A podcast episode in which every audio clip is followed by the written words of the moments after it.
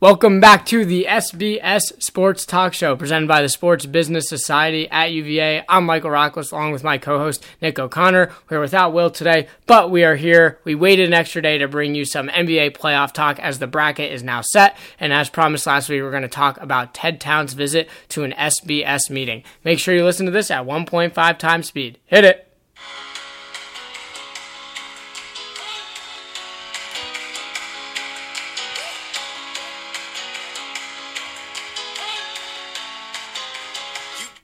All right, it's good to be back after a uh, one day delay here. And of course, the thing we waited for was the NBA playoff bracket to finalize. A lot of games going on Wednesday night that determined seeding. Uh, we had the one playing game between the Nuggets and the Timberwolves that the Timberwolves won. But now the bracket is set, and we're just going to run through what we like and pick some series, pick some winners, right, Nick? What is your first takeaway from uh, for what you expect for this playoffs? Yeah, and we're going to start with the Eastern Conference. We'll go, you know, first round. Um, you know, the Wizards versus the Raptors, you know, one versus eight seed. Um, you know, I'm surprised that the Wizards were that low. Um, I'm a big Wiz fan. I think that they're going to turn on the playoffs. I think that they're going to win this series in seven or probably six to be realistic at home. Um, that's my that's my first round matchup for them. Uh, what do you think? Yeah, I, I, think that Wizards Raptors series is interesting. Obviously, the uh, the Wizards are probably a much better eight seed uh, than you would normally see there, and the Raptors are probably a weaker one seed than you normally see. So I think that gives you um, some hope for the Wizards at least making things competitive, if not being able to win the series. I do subscribe to two beliefs though when it comes. You can take two two angles at the Wizards. One is that this is their fourth time in five years in the playoffs. Every single year they've won in the first round and came very close to making it to the conference finals. They've come up short every time they've been there. Um, and you would expect that this time, Wall and Beal, they'll figure it out. They've always played well in the playoffs.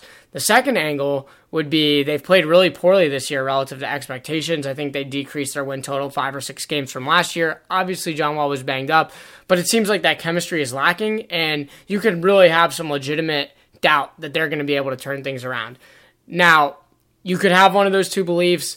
Um, I think it could be somewhere in the middle. I think the Wizards will play well and have an opportunity to win the series, but I don't know how how strong I'm in my I am in my conviction that they'll actually win the series. I think it'll be difficult for them, but I do not hate their odds as an eight seed. No, I think it really was concerning that the fact that you know the really the one game that mattered when they're playing the Magic. Um, to potentially get the seven seed if they won, um, and they can't pull through on that. And I mean, I just think that that was very concerning, especially going to the playoffs. That's not, um, you know, that's not how you want to be playing going in. Um, and so that's not a good sign. But on the other end, I think that they've made it, you know, farther in the playoffs than the Raptors. I feel like consistently, the Raptors seem not. Raptors have made a conference final. They have made a conference final. The Raptors have won. It's just when they played the Wizards the win, one year, yeah. the Wizards swept them. They killed them. Yeah, yeah, and it just it seemed like a mismatch, but.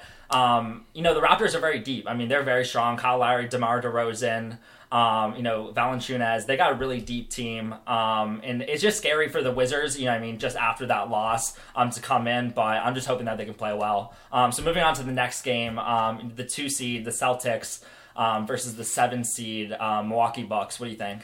I think that's a pretty boring matchup. I think that's probably the worst one of the first round. Uh, I would have liked to see the Celtics. I, the Celtics series was always going to be bad um, just because of how injured they are. Really unfortunate. A team that very well could be the Eastern Conference favorites if they had Kyrie, and definitely, very realistically, if Gordon Hayward was healthy.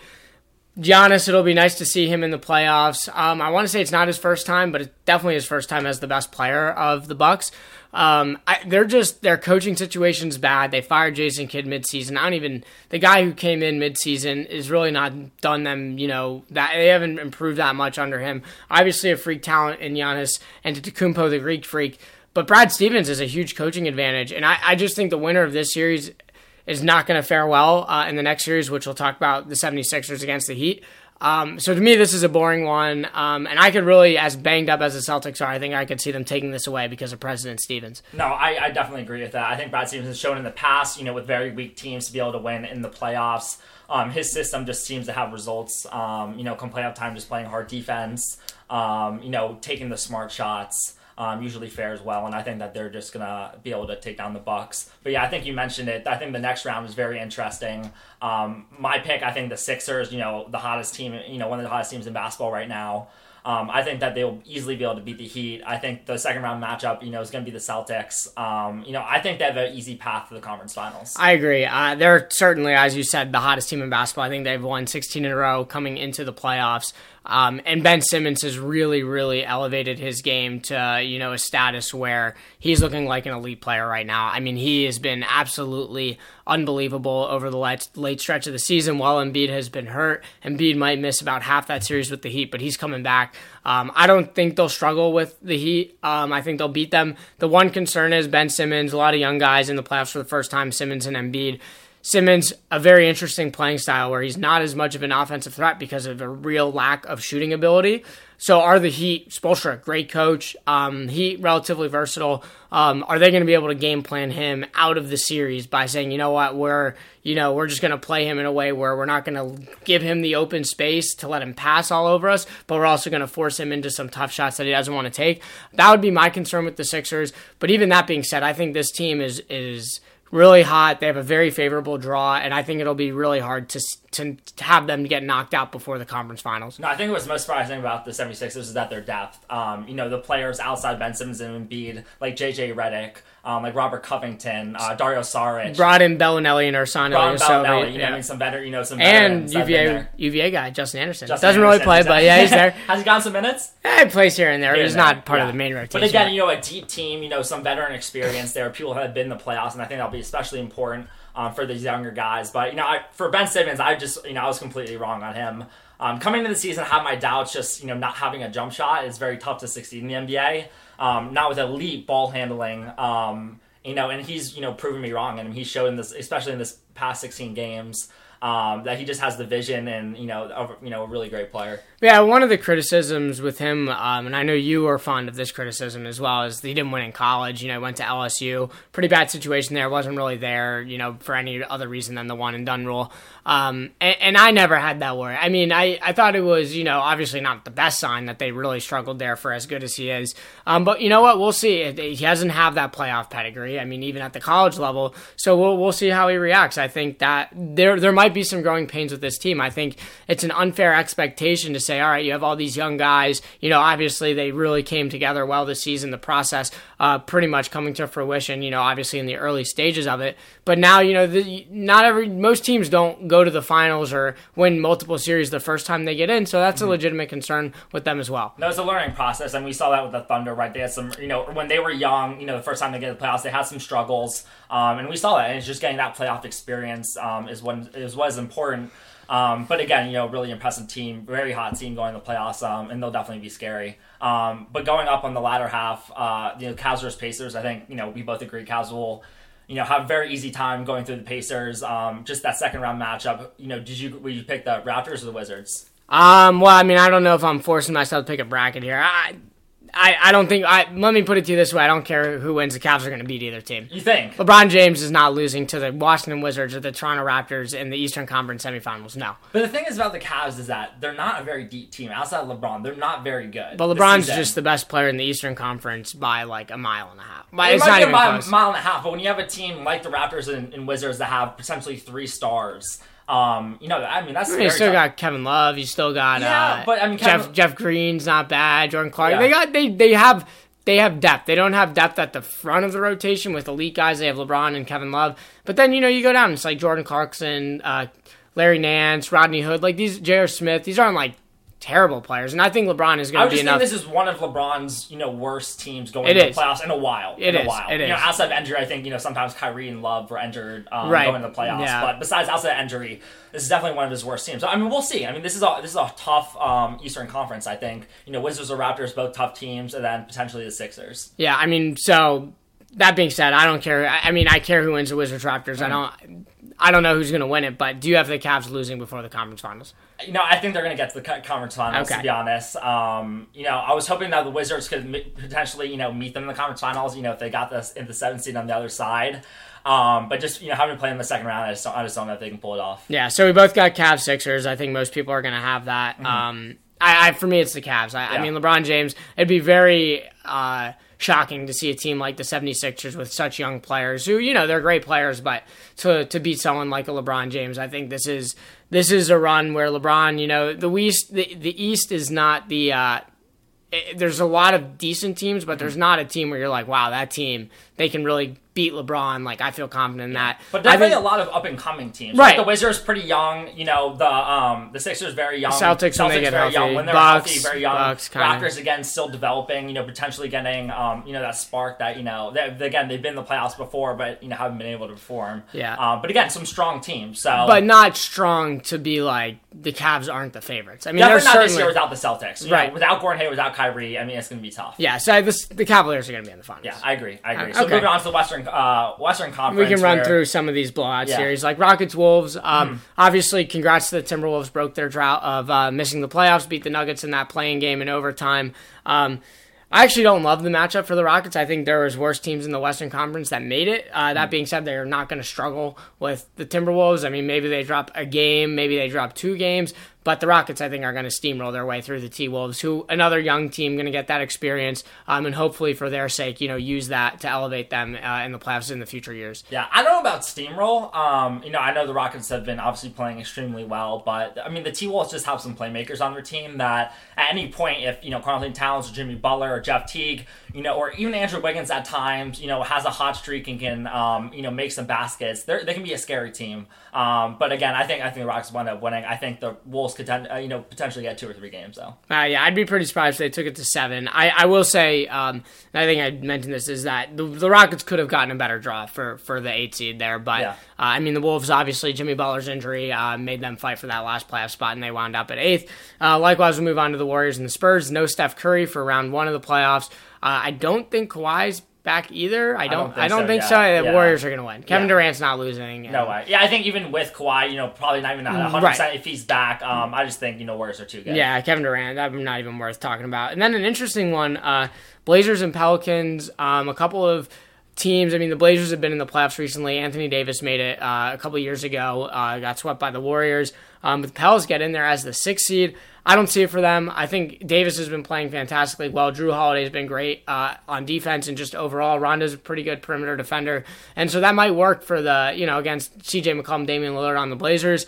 But uh, I, I don't see New Orleans having the firepower to win that series. Yeah, no, I just think the Blazers just have more playmakers. I mean, Damian Lillard and CJ McCollum, that duo, um, is just lethal. They can go off for 60 points at any time. And then you have the role players like Nurkic, Al-Farouq Aminu, I think, is in there, and a couple other players um, that have been playing really well this season. Um, so it'll be interesting. I think they're going to get past that. Um, so I think Warriors and Blazers in the second round. Well, we skipped the Oh, Thunder. skipped- and I'm sorry, Thunder, and Thunder the and the Jazz. Jazz. Kind of an interesting series. Yeah. You have Russell Westbrook and Paul George and the OKC against Quin Snyder, fantastic coach for the Jazz. Very really slow been pace of surprising play. about the Jazz to be able to win this many games. It's really impressive. Obviously led by their two uh, star players, uh, Donovan Mitchell and Rudy Gobert. Not not countrywide stars, but very good players for them. Um, I really, I think the Jazz are a much better coach team, but I just really worry about you know a rookie being your primary offensive option and Donovan Mitchell showing up in the playoffs. Russell Westbrook's going to be his counterpart on there. Uh, I just don't think the Jazz have enough firepower to keep up with the th- with the Thunder, who to me they're the Thunder are not like a a legitimate title threat by any stretch, but I like them in this matchup uh, to come away and beat the Jazz. I agree. I think the Thunder are a very scary team. If they can, you know, play well, which we've seen in spurts this season, you know, obviously they've, you know, had their struggles in the beginning of the season and, you know, it took them a while to figure it out. But when they're able to play well and play off each other, I mean, they have a lot of playmakers. Russell Westbrook, Paul George, Carmelo Anthony, Steven Adams. Um, I Should mean, play well in the playoffs. should play yeah. play in the playoffs. I mean, that's some scary teams. You know, um, you know, some scary players that can make those big shots. Um, I think they're going to give some Rockets. I, mean, I think they're going to give the Rockets, you know, um, a hard time in the second round. Really, I, I don't see that. I mean, the Rockets really beat them bad last year. Obviously, they were able to add Paul George this offseason. Carmelo Anthony, you could argue if that's a positive or a negative. Um, I, I think the Rockets, again, that's a, probably a pretty good matchup for them. I don't think OKC is going to be able to give them enough defense to slow them down. I think the Rockets will kind of uh, not struggle in the first two rounds and get their way to the uh, conference finals. I know that they're not going to do this. I really would advocate that the Thunder, you know, take Carmelo off the bench. I think in the playoffs that would be especially important. I would advocate they just don't play Carmelo. Really? At? Terry. no, I mean, playing a little, but like, I mean, I mean, if he's, playing severely. versus, if he's playing versus second teams, I think he could shine. You know, I mean, when he when he's like, you know, usually Yeah. that second team, you need the offensive, you know, weapon. He Yeah, but you're getting 40 plus minutes from Westbrook anyways in these Yeah. games because if any guy can give you, you know, over well over 40 minutes when it matters, it's Russell Westbrook. So I mean, how many times are you really going to be relying on Melo? He's not played well He definitely year. detracts from the starting lineup. Yeah, he just hasn't played well this year. I would. I'm. We'll see what they do. Um, But I, I mean, it's going to be really tough for them to keep up with with the Rockets. Rockets just too much firepower. Yeah, And I think, I think it's gonna be a close series though. I think it's gonna be six or seven at least, um, in my opinion. I don't see it. I, I think the Rockets are playing really well, but when you really look at it, I mean, it's, it's Harden and Chris Paul. I mean, yeah, you have Trevor Ariza, yeah, you have Eric Gordon, but it's really, I mean, it's it's Harden and Chris Paul. So if you can find a way, you know, to put some defense in and, and try to stop No- them to some degree, No Roberson though. I, I just I think I mean obviously Harden and Paul have had their their struggles in the uh, in the playoffs. The Thunder are not the team um, that I would think are, are ones to slow them down. That's just my opinion. I mean Russell Westbrook obviously is a fantastic player. Um, Paul George is a great wing defender as well. Um, but to me, I just think the Rockets go a little bit too deep with a little bit too much offense, and ultimately, when you have Russell Westbrook, you know, taking a billion shots a game and and not, you know, necessarily making an efficient offense, it's going to be just too hard for them to keep up. Yeah, no, I mean, if he, he's, you know, at, again, at times, you know, when he plays smart and takes those, you know, doesn't basically take threes, I think that's the smart way of playing Russell Westbrook, um, but doesn't take threes and passes the ball around. He can be a really lethal player, but unfortunately that doesn't happen too often. So I think we can agree that Rockets probably going to be in that conference finals. Um, you know, Warriors versus Blazers, I think Warriors. No- no doubt, I don't think no doubt about it. Curry might be back, There. Yeah, yeah. Curry will probably be back at that point. I don't think it'd be very close. So again, I think like most most people predicted, the Rockets versus the Warriors. Absolute shocker. Yeah. That's the Rockets and the Warriors going to be lining up with each other. What do you think there? So this is probably the most contentious series debate of the postseason. It's going to probably feel a lot like the NBA Finals um, because these are easily the two best teams in the NBA. Steph Curry should definitely be back by the time you get to late May, mid May. Um, and because, I mean, I have the Golden State Warriors. I mean, this is a team that, you know, obviously they've had their struggles with being motivated in this regular season. It showed they didn't even win 60 games for a team as talented as they are. That's I mean, it's really kind of a, a shame, but at the same time, they battled injuries. And why do they need to be motivated for 82 games? The way the incentive structure is set up in the NBA, they don't. Uh, I, I think when if Curry's back healthy and playing well, you're throwing Kevin Durant at these guys. You have Klay Thompson, who's an unbelievable uh, wing defender. Draymond Green shows up in the playoffs. You still have a bench, whether it's deep or not, it's a different story. And I think Steve Kerr is going to be able to outcoach Mike D'Antoni, whose system has you know won a lot of regular season games, but not had any uh, you know deep success in the playoffs. I like Golden State to win here. I think it'll be close. I think the Rockets are home court advantage. They'll be able to make it a series for sure, but I don't see Golden State getting knocked off the throne. No, I think the Rockets were definitely a surprising team this year. I think coming into the season, right with that Chris Paul trade, um, you know, it, I think a lot of people had concerns. You know how well they were going to play together. You know who was going to take over that point guard role. Um, how are they going to fit? And I think they've you know definitely proven throughout the season that they just play extremely well together. Yep. I mean, it's, it's like they've been playing like their whole seasons together, um, and it's just truly impressive. Um, I think they're a very hot team. Um, I think that they can give the Warriors some struggles.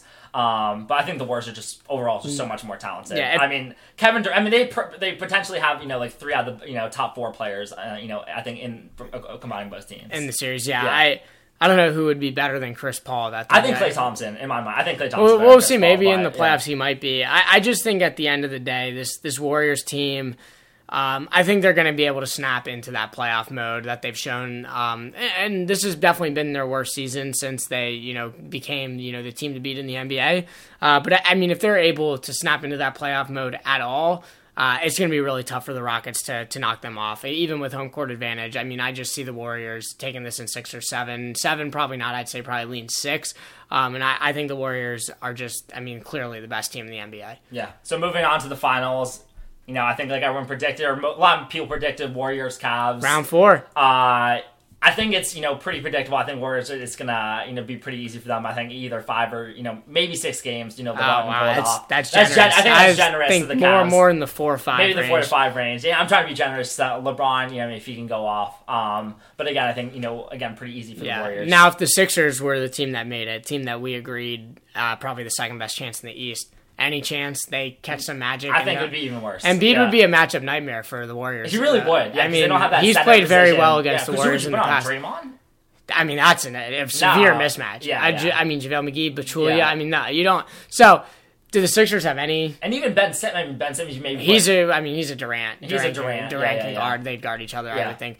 I, I don't. I don't see the. I s- Warriors Rockets to me is the real NBA Finals winner. That's going Mm-hmm. to kick the butt of whoever makes it out of the East. Uh, I feel pretty strongly that it's going to be the Warriors, and I think they're going to raise their third uh, title banner in four years. Yeah, but speaking of the you know Philadelphia Sixers, um, you know obviously they've proven that the tanking system um, you know, has finally worked. I think, you know, a lot of people had some concerns over the past couple years, right? They weren't able to win, um, had a lot of injuries, but, you know, finally able to c- come together and, you know, had a good season.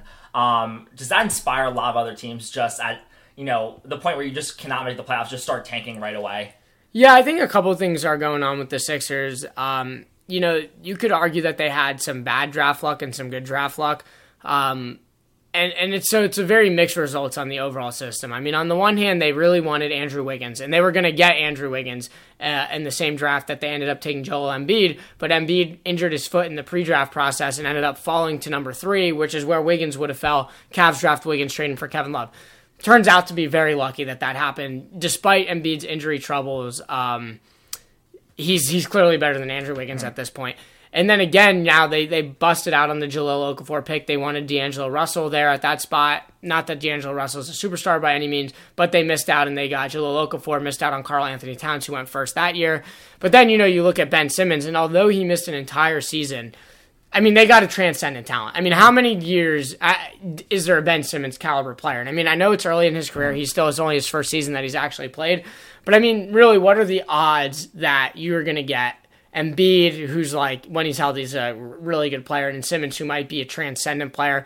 You know, to me, I, it's definitely not a foolproof plan. I think a lot of luck is involved, and as unlucky as the Sixers have been, I think at the end of the day, they've been pretty lucky to wind up with Embiid and Simmons, mm-hmm. and now Markelle Fultz, you know, hopefully can you know straighten out his career and add to that. But the other thing that combines with that is the the way they're changing the lottery. It's just too hard to tank at you know giving yourself the same chance as the team that's sixth worst or whatever the odds are. You know your best chance to get the number one pick is fourteen percent, and that's spread amongst a bunch of different teams.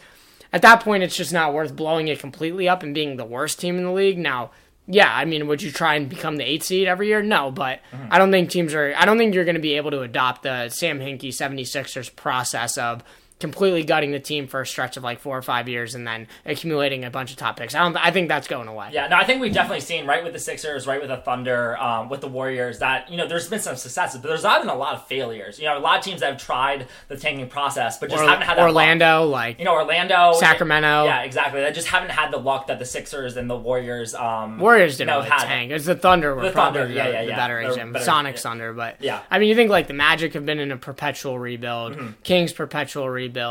Um, anyone else who's just like always been Suns at this point have been in, stuck down there for a hmm. while. So yeah, it's definitely not a foolproof. It plan. definitely just shows though. I think it's the upper management that really makes the difference, yeah. right? These players, you know, like these. Um, um, who's the Sixers guy again? Well, it was Sam Hinkie. Now it's yeah. Colangelo. You know, wait, right, Celtics. You have Danny Ainge. Um, who are the who's the Thunder? The Thunder, Sam Presti. Sam Presti, exactly. All you know, just really smart guys. You know that just knew who to draft. Yeah. Um, you know, were able to get those really good draft picks. Um, and it's shown in successes. But you, again, you have a lot of failures as well uh, with this new draft. You know, with this new um, you know system of uh, the lottery, I think, you know, again, it'll deter a lot of teams from trying to tank. Yeah, yeah, for sure. All right, that'll do it for uh, our little NBA playoff preview. We'll be back following the playoffs um, as we continue with these podcasts in the coming weeks and months. Uh, before we segue into TED Time, we did want to talk a little baseball update. Um, I guess the biggest thing of note so far has been the play of Shohei Ohtani.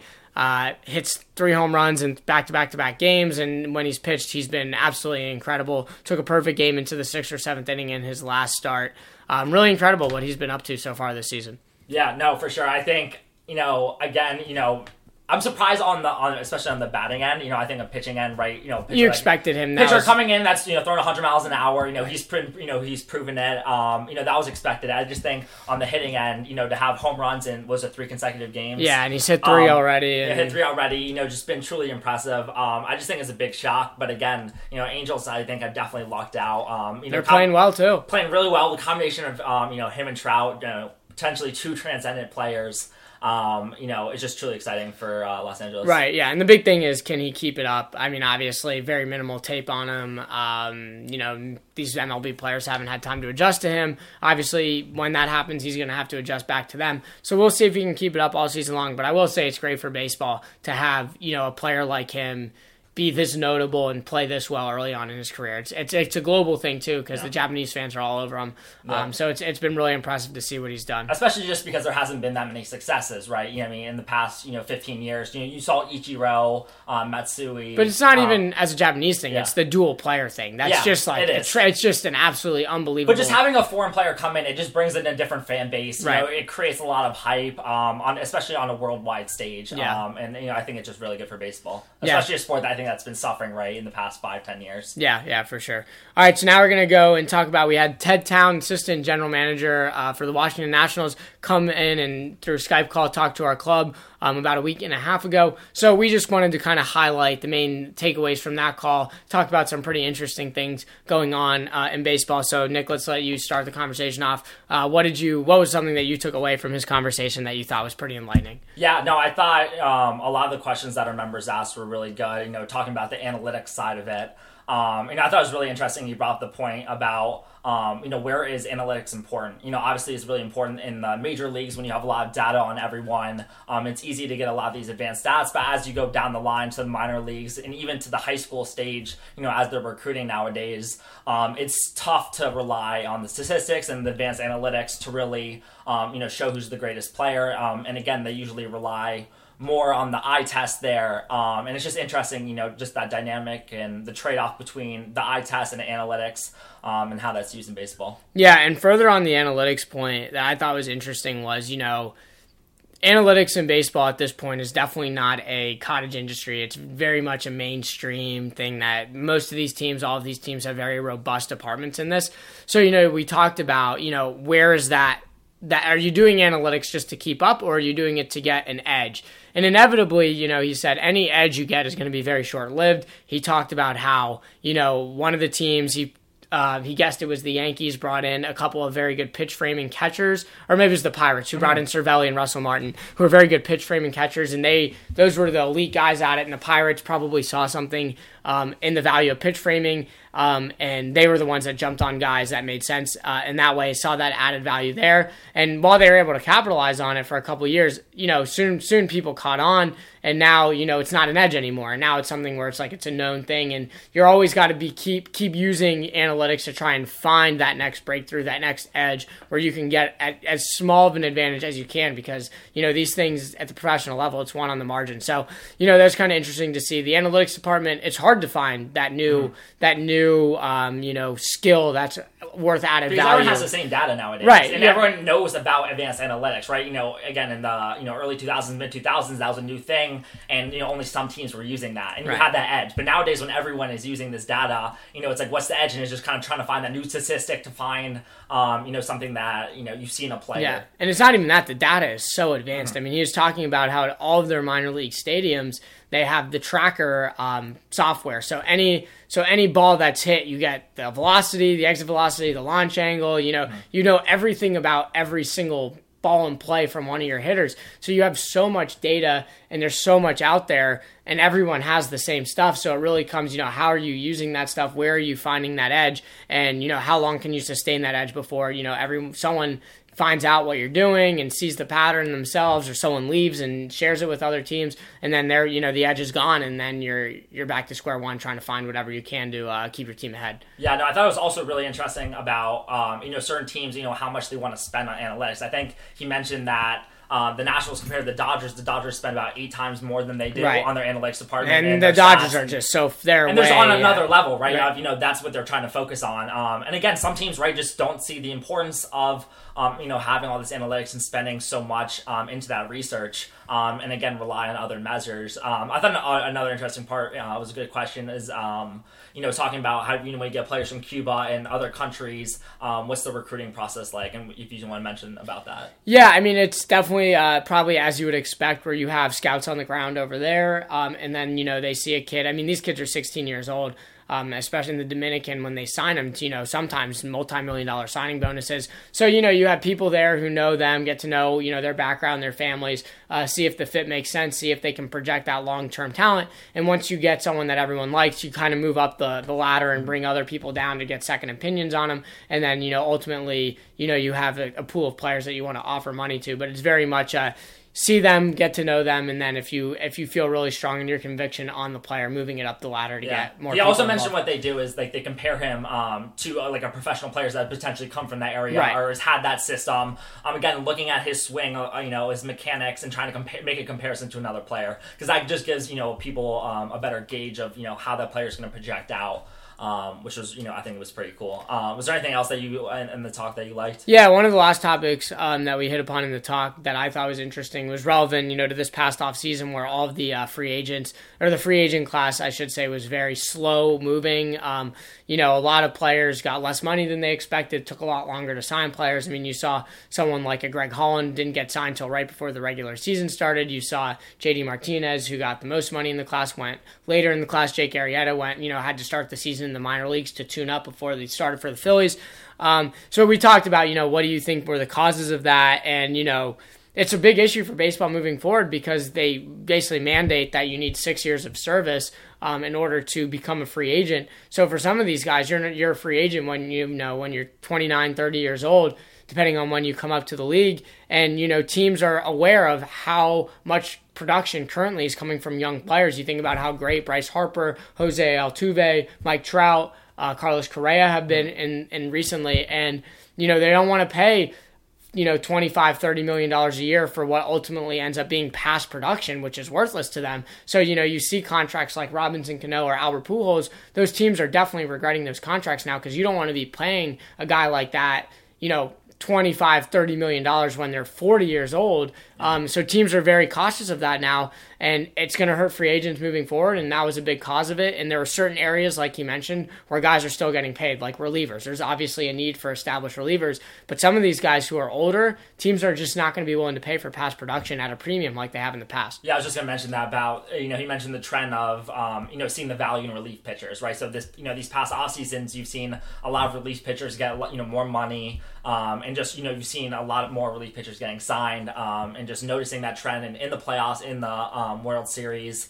Um, you know how important that is, um, and they, you know, we've definitely seen the trend of, you know, Greg Holland. Um, how much did he get paid? 14 15 million 14, yeah. 15 million, which is you know just usually unprecedented for a uh, relief pitcher. Yeah. Yeah, and I, I think the interesting thing is, and this makes a lot of intuitive sense, is but teams are very strongly reacting to, you know, what's happening in the game and, and how that affects them in free agency. Obviously the rise of the, of the reliever leads to, you know, these guys getting a lot more money and the rise of young players producing a lot more production and a lot more war. Um, that's led to teams being a lot more cautious at signing older guys in free agency. So they're really taking what they're seeing, you know, out on the field, quantifying it, and they're not, you know, closing their eyes and swinging for a home run for an old guy who, you know, just the data says isn't going to be able to get it done when you're paying him as much money as you are. Yeah, no, I think like in ba- you know basketball, what we see in baseball is you know teams that you know if they really don't have that shot in the playoffs, they're really making that dive south. You know, going for those top draft picks, and you know, no, not not willing to give these older guys you know those contracts that usually in the past that we've seen. Yeah, yeah, for sure.